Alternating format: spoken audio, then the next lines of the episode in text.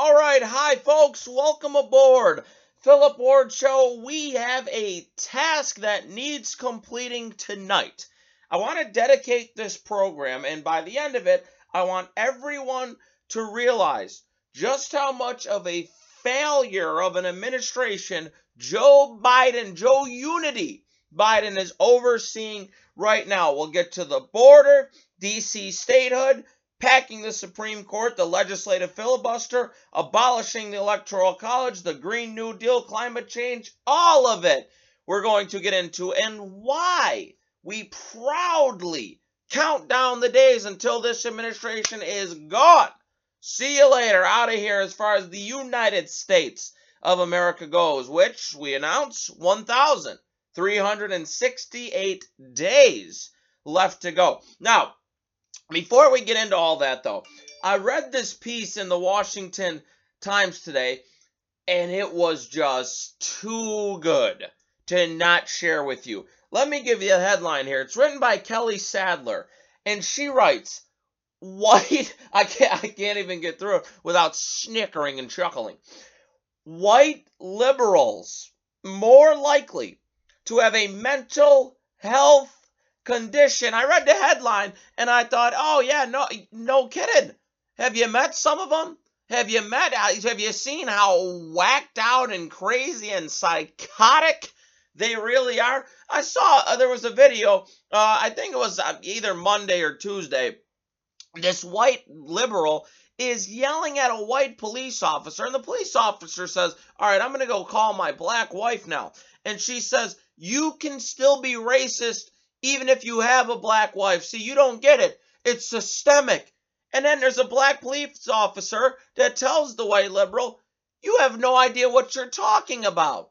White liberals, by the way, I think it was in Argentina, who were jumping around screaming naked, all for abortion, all so that they could produce a child and make sure that that baby is killed.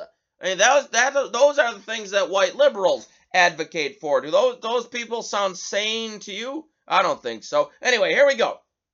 White liberals are more prone to mental health disorders than individuals who identify as conservative or moderates. And this is according to Pew Research Center survey. 62% of whites who classify themselves as liberal or very liberal. Now, I've met liberal white people in my life. And first of all, good Lord, I hope you never have to experience that for yourself. But very liberal. I, I mean, what is that like? Like three liberals combined together, and then you get this super ultra liberal.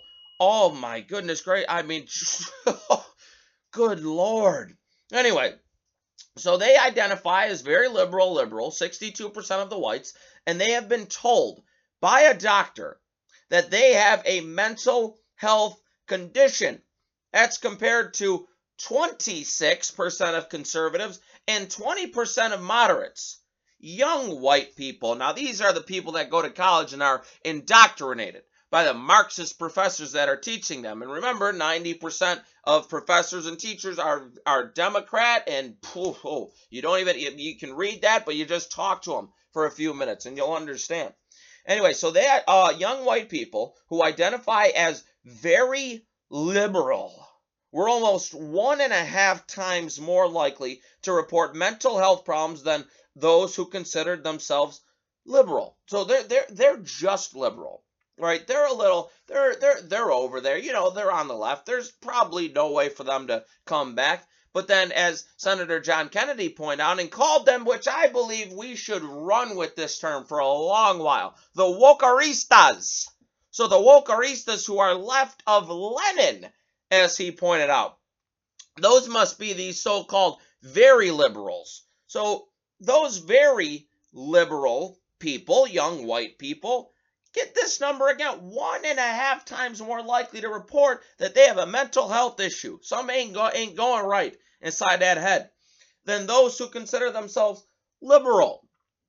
so she writes, although the Pew study was published last year, Zach Goldberg, a doctoral candidate, consolidated the data on Twitter, the Twitter box, where the majority of the American people don't even have a Twitter box account. That's why it's just a box that liberals and imagine the very liberals going in there and, and just just pronouncing their their hatred and how much Donald Trump is such a racist and those racist conservatives, those ah, those Republicans, ah, they make me want to kneel down and start screaming bloody murder. Remember after Trump was inaugurated, there was that there was that white woman who had must be considered one of these very liberal people.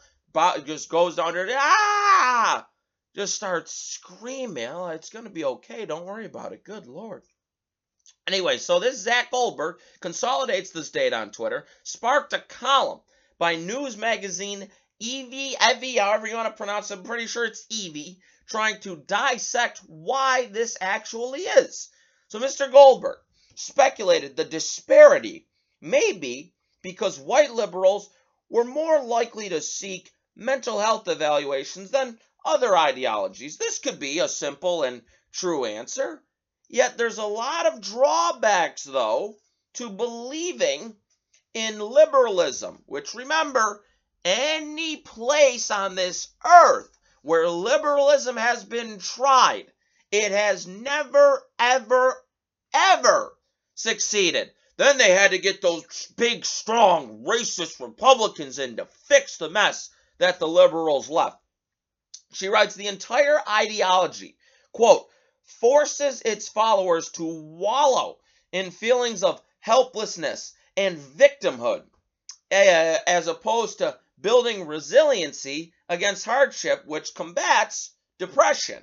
And, and, and, and I mean, victimhood, feelings of helplessness, look at the way that white liberals treat blacks. Look at what the argument of the Democrat Party is right now when it comes to the Georgia voting bill.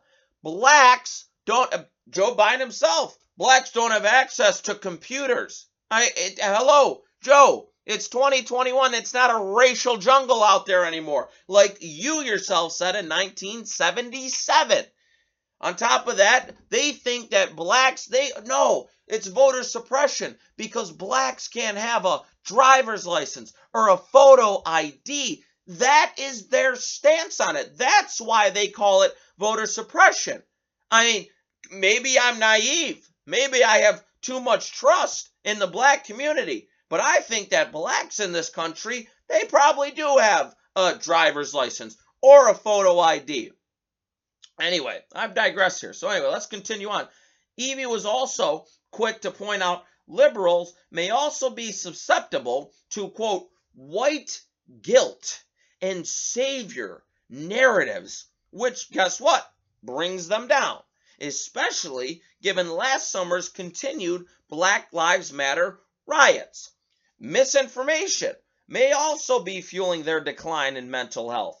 Americans who identify as liberal or very liberal believe, get this now, this is what these people actually think.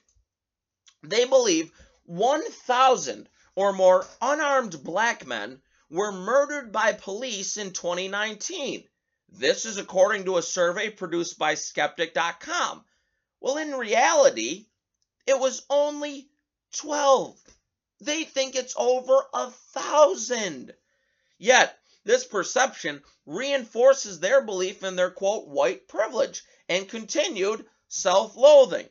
Other polls show liberals have bought into the mainstream media's panic porn surrounding COVID 19 more than other ideologies. Remember, these other ideologies, those those those dang downright awful conservatives, they actually they actually know the facts behind COVID. And that COVID, if you have it, well, the survival rate on that bad boy, 99.9999999%.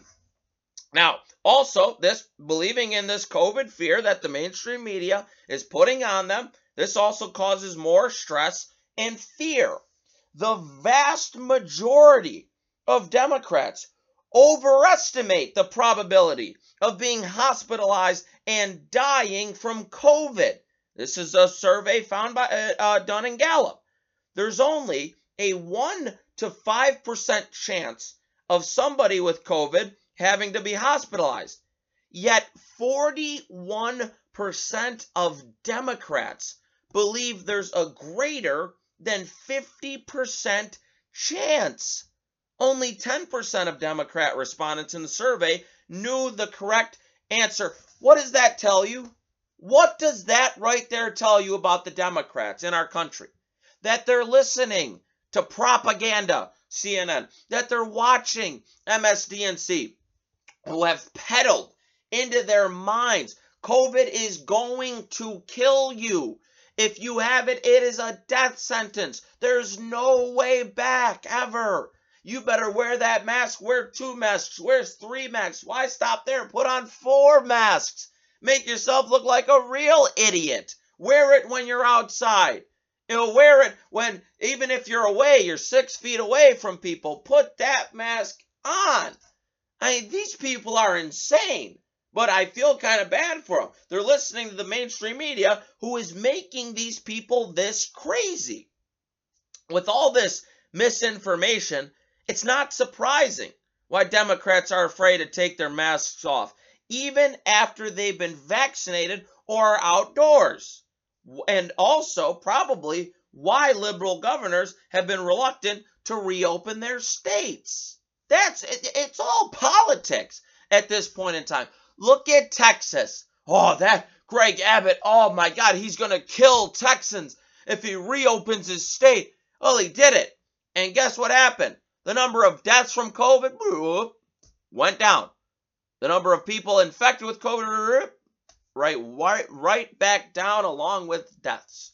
I mean, probably the biggest mistake when we look back at COVID, and when it, you know, the China virus, Kung flu, Wuhan virus, whatever it is that you want to call it, it did come here from China. That is factual information. It's not racist like the mainstream media will tell you. When we look back at COVID, I believe that we're going to say, why did we ever shut this country down? Never throughout history have we quarantined healthy people. Never have we ever done that. But it all changed because of COVID because we believed what these so-called experts said. You know, I was listening to Glenn Beck the other week, and he said, well, these experts are exactly that. They're nothing but experts. Why would we still believe them?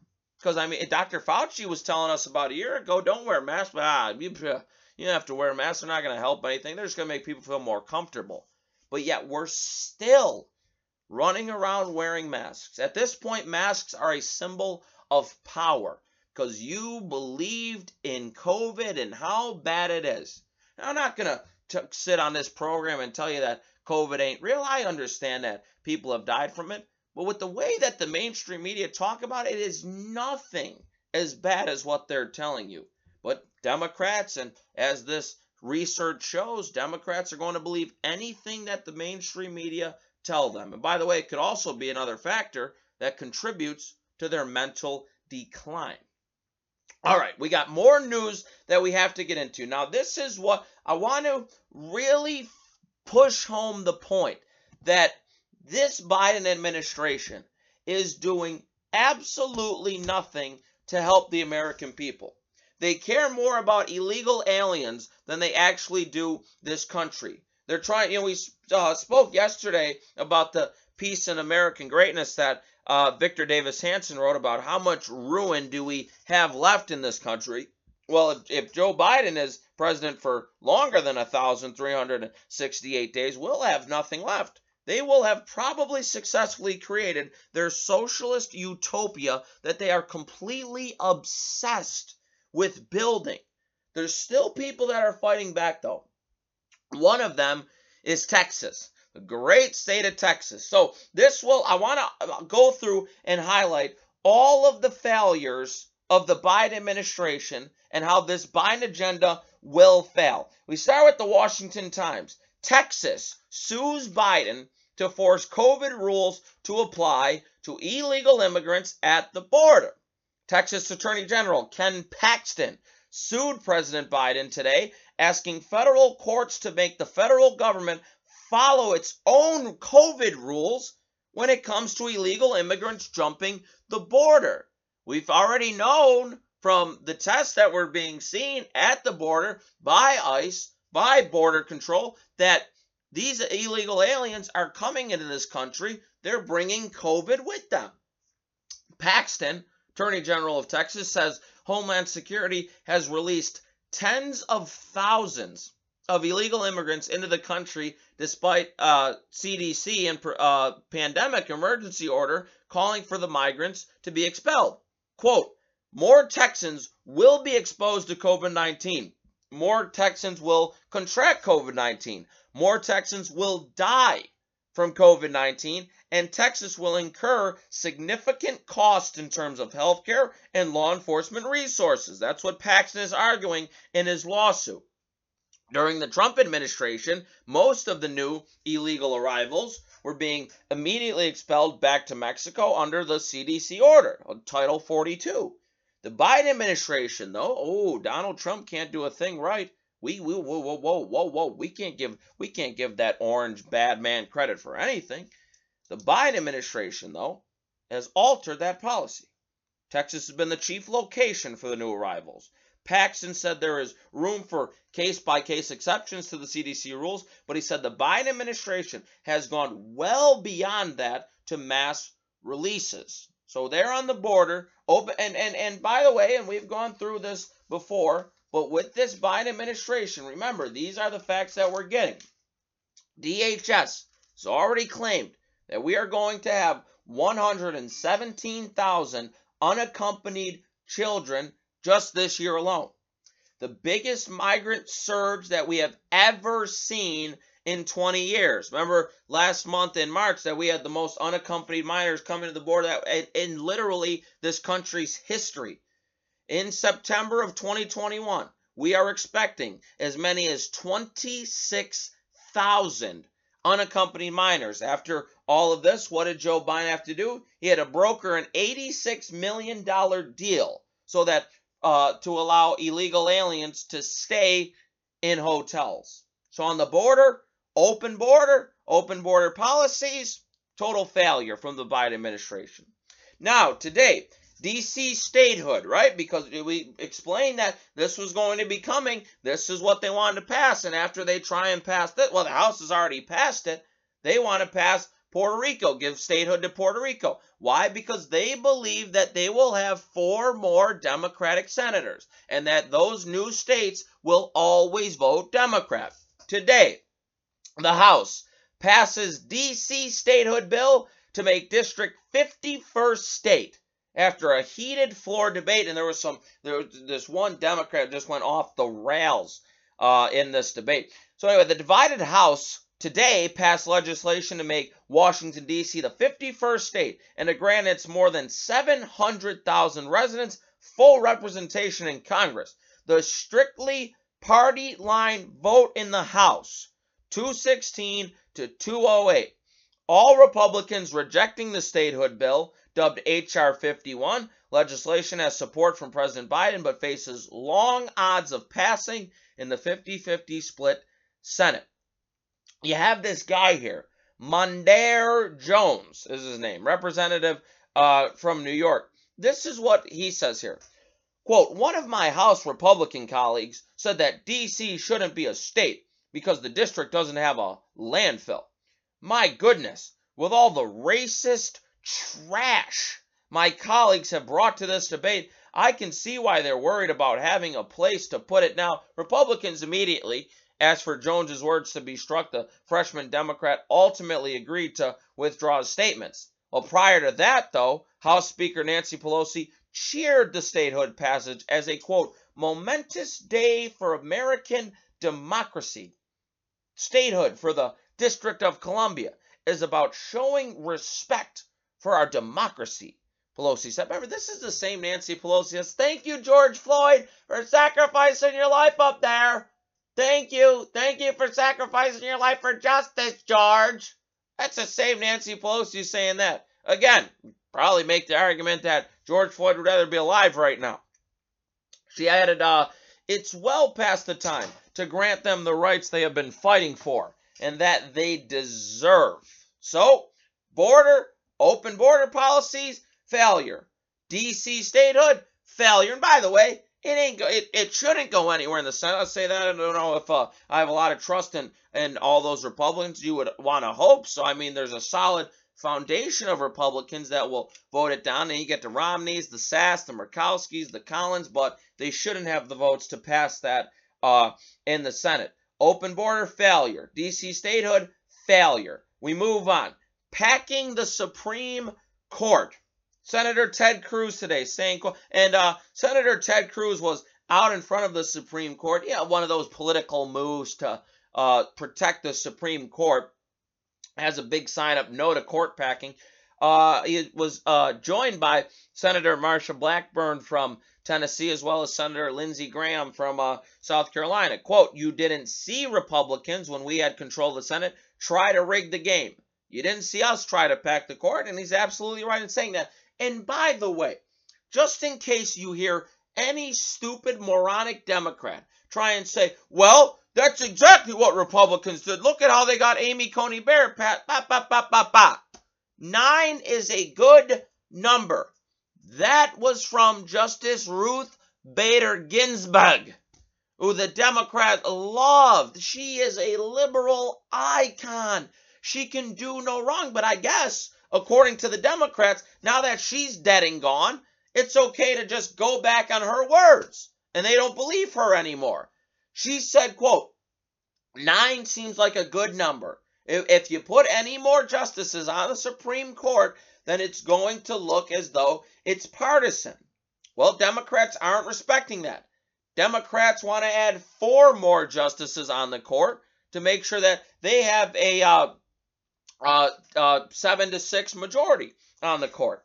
And Ted Cruz is right. Now, when they say Republicans did pack the court, though, look at they added Coney Barrett. Okay, so for a justice to be confirmed on the Supreme Court, here's what needs to happen: the president, uh, the president puts a nominee forward. Then the Senate votes to either confirm or deny that nomination.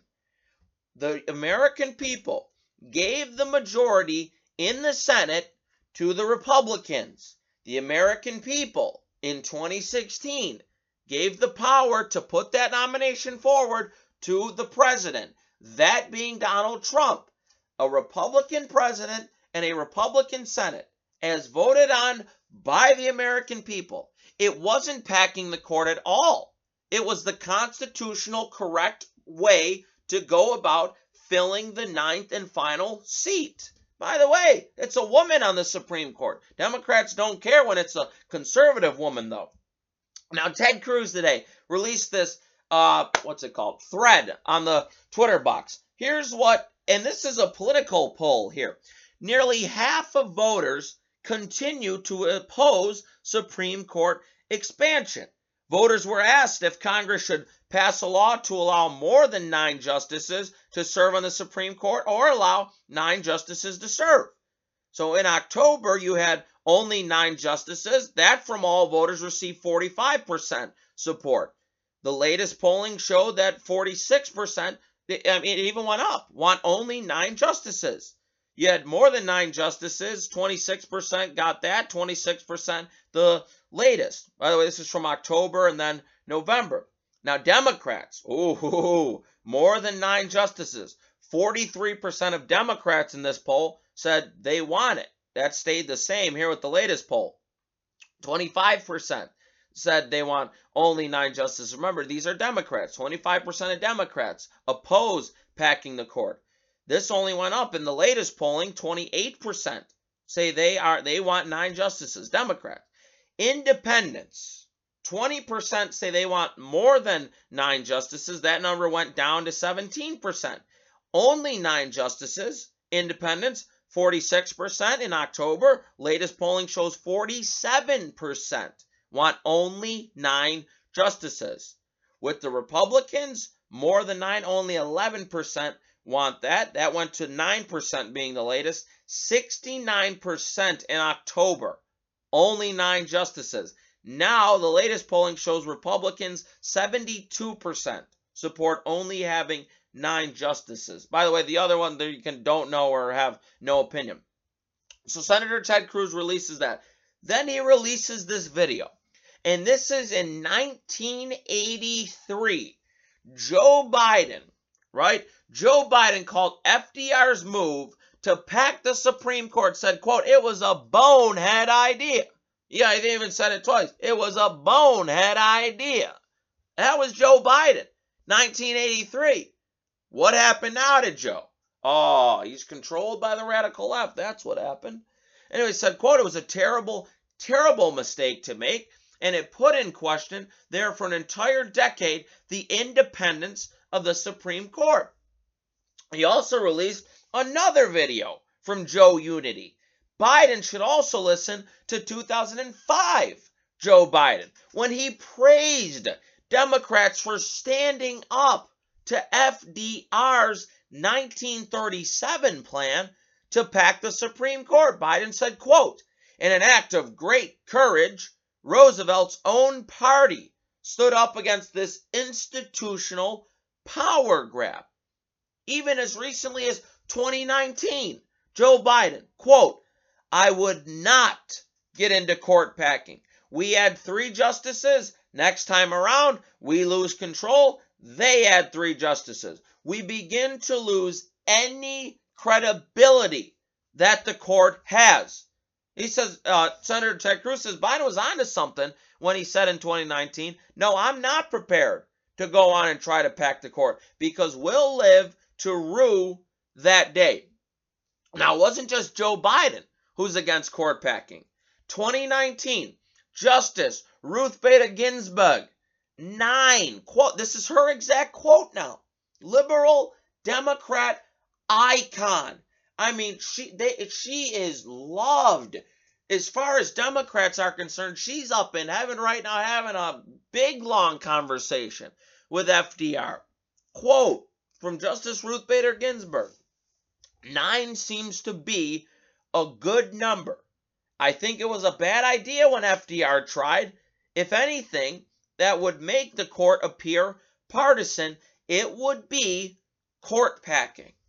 Now, if you don't believe old Biden or older Biden or older than that Biden, just or Ruth Bader Ginsburg, Justice Stephen Breyer, who is currently on the Supreme Court, said that quote, the Supreme Court of the United States is guided by legal principle, not politics. Structural alteration motivated by the perception of political influence can only feed that latter perception, further eroding that trust. He himself warning against court packing. But what do the Democrats want to do? What is the Biden agenda here? To pack the Supreme Court. Another failure from the Biden administration. All right, now let's move on. Legislative filibuster. We went through border, DC statehood, packing the Supreme Court, legislative filibuster. Republicans. This was in Fox News. Republicans pushes uh, Republican pushes Biden, excuse me, to remember campaign promises on the filibuster. January 2020. Then candidate Joe Biden was asked, like his Democratic primary opponents, of, of any support of expanding the Supreme Court or abolishing the filibuster or abolishing the Electoral College or setting term limits for Supreme Court justices. Biden responded to that question asked by the New York Times editorial board with an emphatic none. Quote, because that structural change requires constitutional amendments, it raises problems that are more damaging than the problem that exists. Representative Brian Mast was the one uh, from Florida, was the one that posted that clip. This was uh, last week. Now, in the Heritage Foundation, Thomas Jipping, senior legal fellow, uh, Center for Legal and Judicial Studies, writes a piece last month Senator Joe Biden versus President Joe Biden. Quote, a filibuster problem. He writes, as senator in 2005, Biden explained at its core, the filibuster is not about stopping a nominee or a bill, it's about compromise and moderation. Well, the House is thus designed for action, the Senate for deliberation and moderation. The combination of these two different approaches in one legislative process keeps too much power from ending up in too few hands. In 2005, Biden accurately described why extended debate has been the most defining feature of the Senate as a legislative body for more than two centuries. He says, obviously, no matter which party controls at any given time or which issues are on the legislative plate, extended debate frustrates the majority by empowering the minority. That's the point. It's the way the Senate is designed. Senator Biden argued in 2005 that politics should be fought, quote, within the strictures and requirements of the Senate rules. Despite the short term pain, that understanding has served both parties well and provided long term gains. So you see how Biden's against the legislative filibuster? Ba- uh, uh, against abolishing the legislative filibuster back in 2005? Well, now President Biden apparently rejects old Senator Biden's position. The former claims that there were a total of 58 uh, eight motions to break the filibuster between 1917 and 1971, and that quote there were five times more than five times that many in 2020 alone. But he's padding the numbers by counting cloture motions as filibusters. This claim has several glaring errors. First, a cloture motion is not a motion to break a filibuster. To repeat, a filibuster occurs not at the beginning of the cloture process, when the question whether to end debate is merely asked. A filibuster occurs at the end of the process, when a cloture vote fails and answers that question in the negative. Second, the filibuster is a tool of the minority. By using 2020 as his comparison and supposed proof that filibusters have exploded, Biden was laying the blame squarely, guess on who? His fellow Democrats. They forced the Senate to employ the cloture process to end debate because they refused to do so informally by unanimous consent. He says, third, Biden didn't mention that during the 1917 and 1971 period, only 16% of cloture motions actually passed. In other words, the Senate re- resorted to the cloture process when there were actual serious debates that required a more formal approach for the Senate to do its work. It says now we can see how the scheme really works. Democrats refuse to cooperate in the ordinary process of ending debate, scheduling votes on bills, forcing the majority to use the time consuming cloture process instead. Now, though, now Democrats decry the supposed filibuster explosion and say the practice, yep, must be abolished. Even said it's a Jim Crow relic. It's so racist, right? So that is the legislative version of the man who killed his parents and begs for leniency. Why? Because he's an orphan. So you have open borders, you have DC statehood, you have the packing of the Supreme Court, and you have abolishing the legislative filibuster. What else is the Biden agenda? Well, he's taking cues clearly from the radical leftist base in his party, and that is no more apparent than the Brookings Institute. Remember, Brookings is the is the Democrat think tank that remember produced the subsource for the Steele dossier. Igor Danchenko wrote a piece on it in Russia, uh, on Russia. Brookings from October of 2019. Now, you see, the mainstream media helps in the process here of abolishing the Electoral College. Brookings writes in 2019, it's time to abolish the Electoral College. They wrote again, December 9th, 2020, how to get rid of the Electoral College. Wasn't just Brookings now. Washington Post, op ed. Abolish the Electoral College, November 2020. December 5th, 2020. Abolishing the Electoral College again in the Washington Post. New York Times, March 17th, 2020. Why we should abolish the Electoral College. Even came to Congressman Steve Cohen, who got so, oh, if you see the video today of, of Representative Cohen, just getting mad, just pound on that gavel in his uh, House House uh, committee duties. It, it, unbelievable. It was so raging. I think it was that Representative uh, Chip Roy from Texas. Oh my God, he was see he was so angry. He was pound, eh, ah, ah, ah, pounding on the desk. Anyway, January 8th, 2021, Congressman Cohen will introduce resolution to abolish the electoral college. That you better believe that's what Joe Biden wants. That's what the Democrat Party wants because they want power and no one should ever oppose that. Okay, so as we continue on with the failures of the Biden agenda, this is what we had two days ago, which we never really got to because we had a whole lot of news to get into. But AOC, progressives kick off fresh Green New Deal push with multiple pieces of legislation. Members of the Progressive Squad. By the way, that includes Ayanna Pressley, who looks like an egg on television because she shaved her head. I don't know why she's done that. You have uh, Ilhan Omar of the squad. Oh, Ilhan Omar.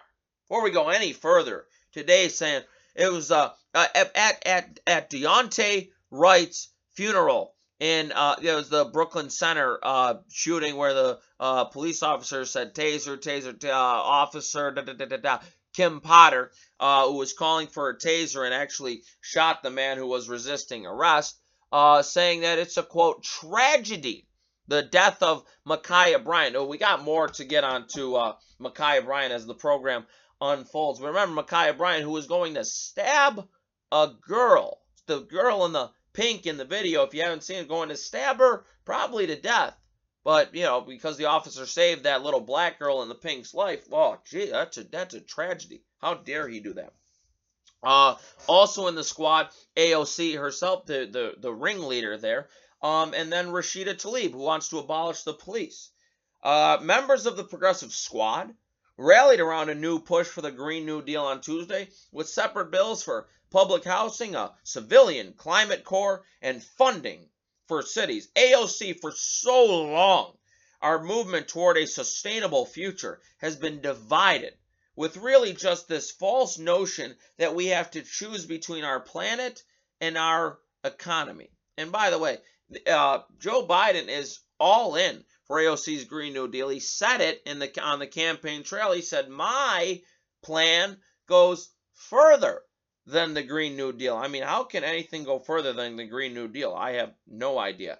Marjorie Taylor Greene, who is a fighter in Congress, I got to be on. I I like Marjorie Taylor Greene. I really do. QAnon stuff, whatever. You know, you get over it. She's a fighter. I I I think she's tremendous for the Republican Party. She tweeted this yesterday. I'm glad I ran into you today, AOC, to plan our debate about the Green New Deal. After I finish reading all 14 pages like we agreed, I'll schedule time for our debate. She posted a follow-up video to that um, today saying, I've read all 14 pages of your communist manifesto and I am ready to debate you whenever. M- MTG versus AOC. Who wouldn't want to see that? Oh, I'll tell you who. AOC, because she will get annihilated, completely destroyed in a debate by Marjorie Taylor Greene. AOC believes she's smart because she has a degree in economics, right? Marjorie Taylor Greene, though, has a passion for this country.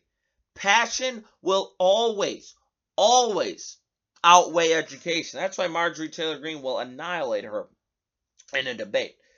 Uh, now, Larry Kudlow, back to the Green New Deal. Larry Kudlow warning today Biden climate change, tax plans mean less investment, productivity, family income, and growth. Larry Kudlow on Fox Business says, quote, I'm all for the earth, but I'm not for, by the way, I think it, it, it's Earth Day today or something. What do we even do? What do we say? Happy birthday to the earth. Eh, eh, good to be on the earth or eh, Earth Day? You know, all right, cool. The, the earth's here. It, has been cold in Buffalo Day. Well, I really wish we had some of that global warming, right, Democrat Party?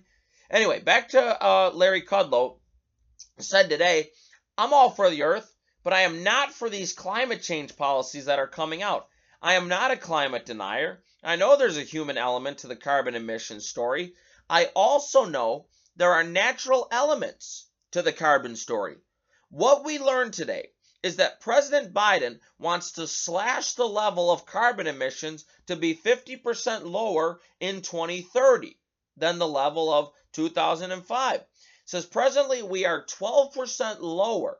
We also learned that President Biden intends to double the capital gains tax, essentially taking it up from 20% to 40%. The 3.5% Obama surtax on investment remains the same. He says the Senate GOP unveiled its own infrastructure plan with about $650 billion price tag and no tax increases on business or investments. They are properly substituting user fees, P3, public private partnerships, local bonding, all of which can finance traditional infrastructure without big tax hikes. Says, now let's talk about the capital gains tax hike. First, since it seemed to rock the stock market, as advertised before, Team Biden wants to move the base rate from 20 to 39.6%. So that tax investments income as ordinary income. The 3.8% surtax won't change, so it's a doubling of the cap uh, gains tax.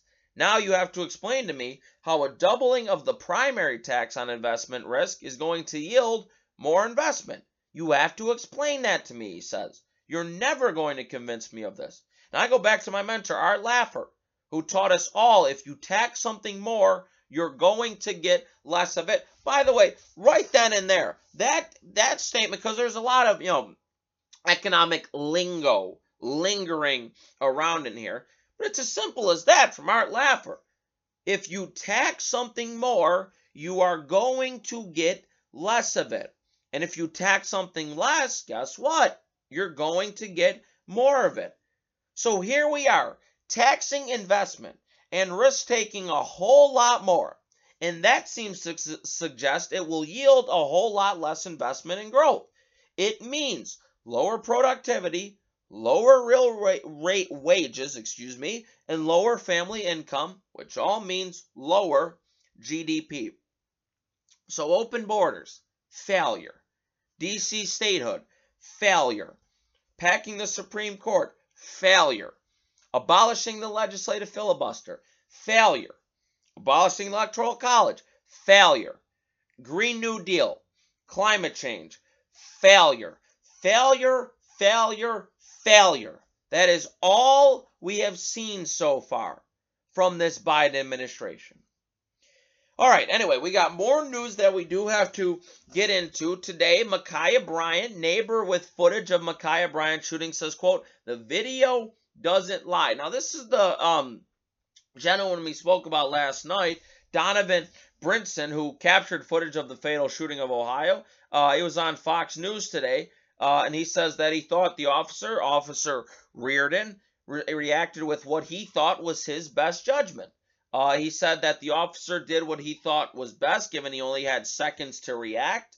Uh, the mother of Ma'Khia Bryant, Paula Bryant, now get this, right? Quote, this never should have happened. She's a loving girl. Well, is she really a loving girl saying, I'm a, I'm a stab the F out of you? Uh, Brinson said, from my point of view, watching this, unfortunately, the whole scenario put the officer in a bad spot, regardless of what the situation was. Um, and and uh, the video that was released today, literally, here's what Ma'Khia Bryant said: "quote I'm gonna stab the f out of you, B." Uh, this is from Matt Walsh while lunging at two unarmed people who were posing no imminent physical threat to her. Now remember, LeBron James came out yesterday and said that, oh, well, you're next. Accountability to that police officer. This statement, this is breaking just now, hot. Uh, where, where's my paper? Hot off the press. Donald Trump has released a statement. Quote: LeBron James should, should focus on basketball rather than preside. Didn't Laura Ingraham say this, by the way? Shut up and dribble. I mean, was, she was never more correct when it came to LeBron James. LeBron China James. Anyway, uh, Donald Trump, LeBron James should focus on basketball rather than presiding over the destruction of the NBA, which has just recorded the lowest television ratings by far in the long and distinguished history of the league. His racist rants are divisive, nasty, insulting, and demeaning. He may be a great basketball player, but he is doing nothing to bring our country together. You had Joy Behar on The View saying uh, this exact quote. Uh, he had he said the cop had no choice. And my feeling is I don't know if that's true.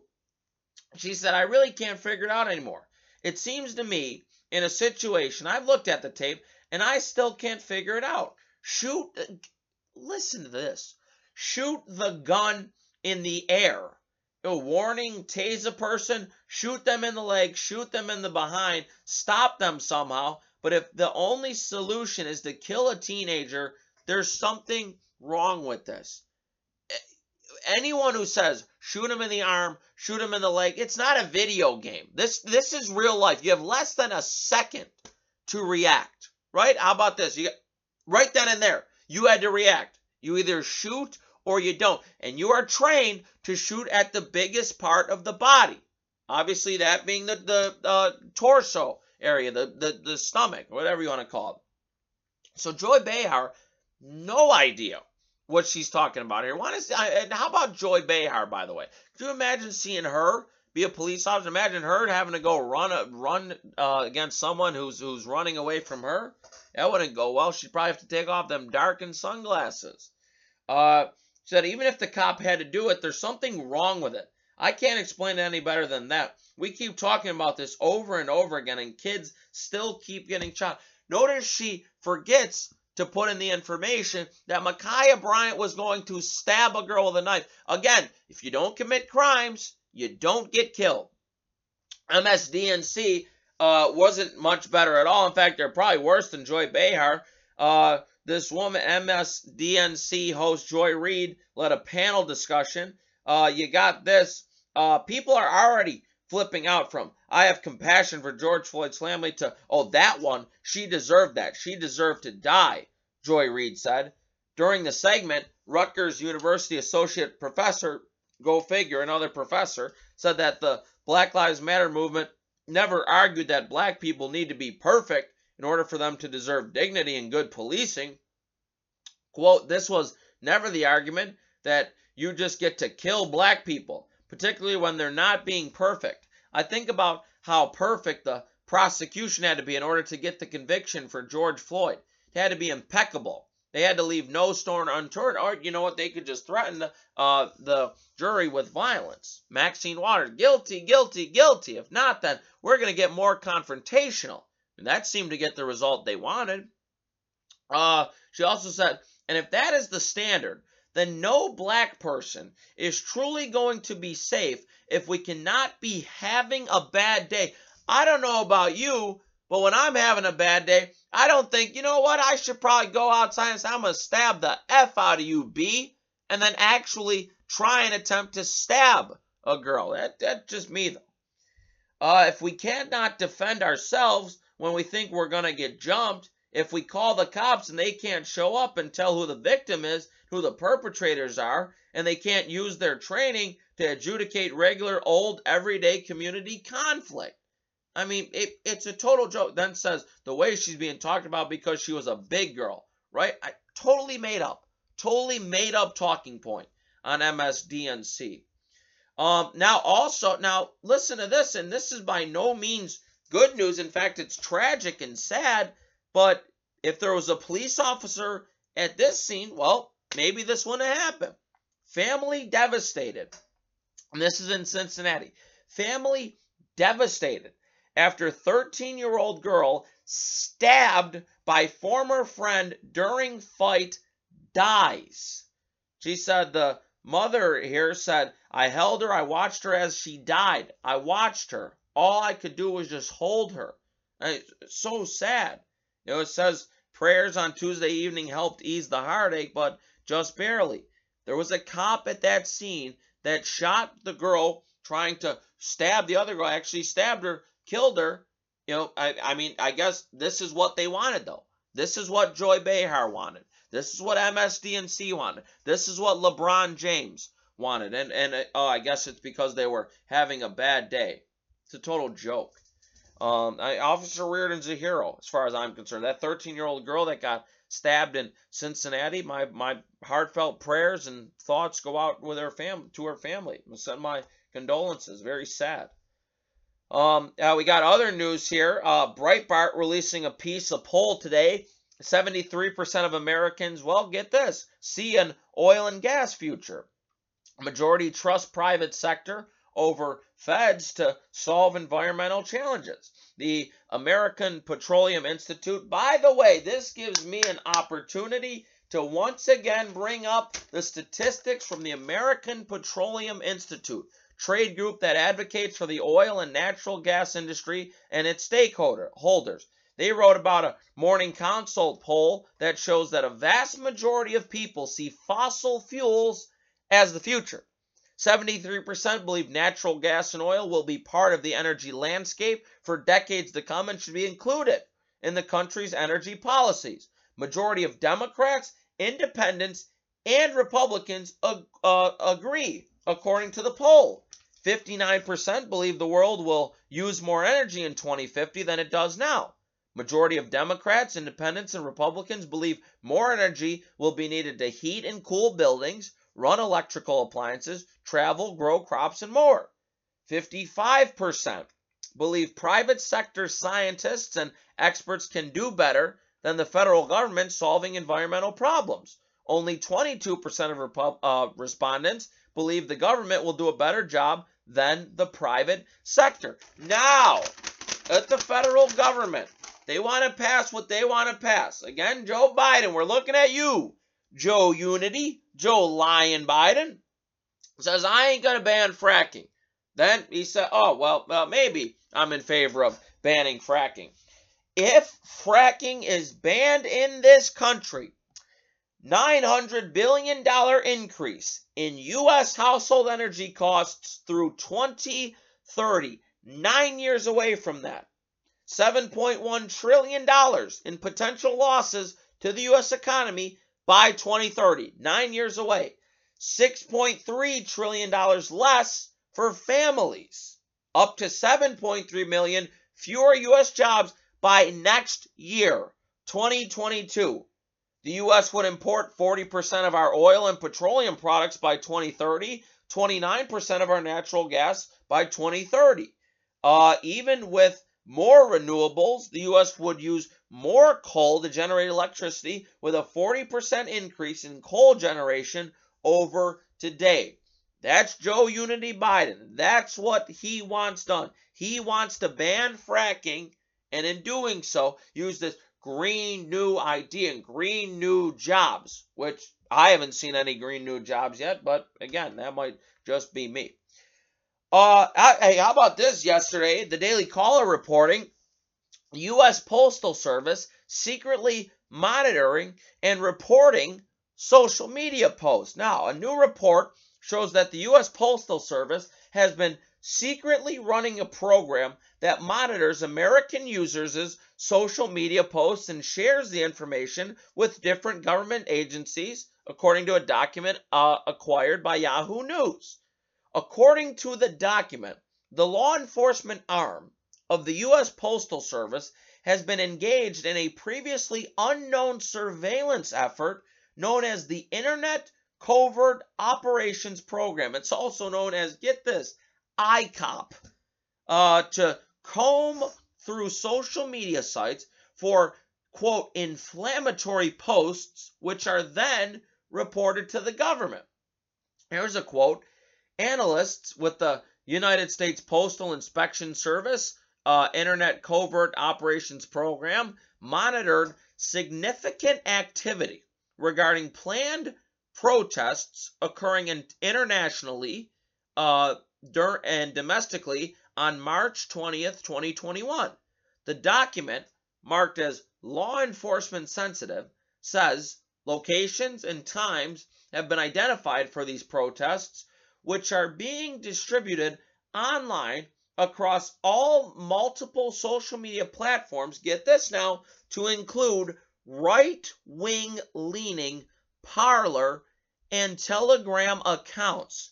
The document includes several different screenshots of posts from Parler, Facebook, and other social media sites and says that the surveillance program is monitoring these sites to identify any possible threats. I mean, get that. Now, this was published by Sharon Weinberger, uh, DC bureau chief of Yahoo News, runs the exclusive U.S. Postal Service running a covert operation program to monitor American social media posts. Uh, and you had, I got to give credit to Senator Ted Cruz responding to this yesterday. Finally, he says, an answer to the question is there any federal agency that's not spying on Americans? I mean, how about that? Talk about scary, right? Be careful what you put on social media posts, especially on those right wing leaning platforms. Ah, oh, those awful, downright nasty conservatives.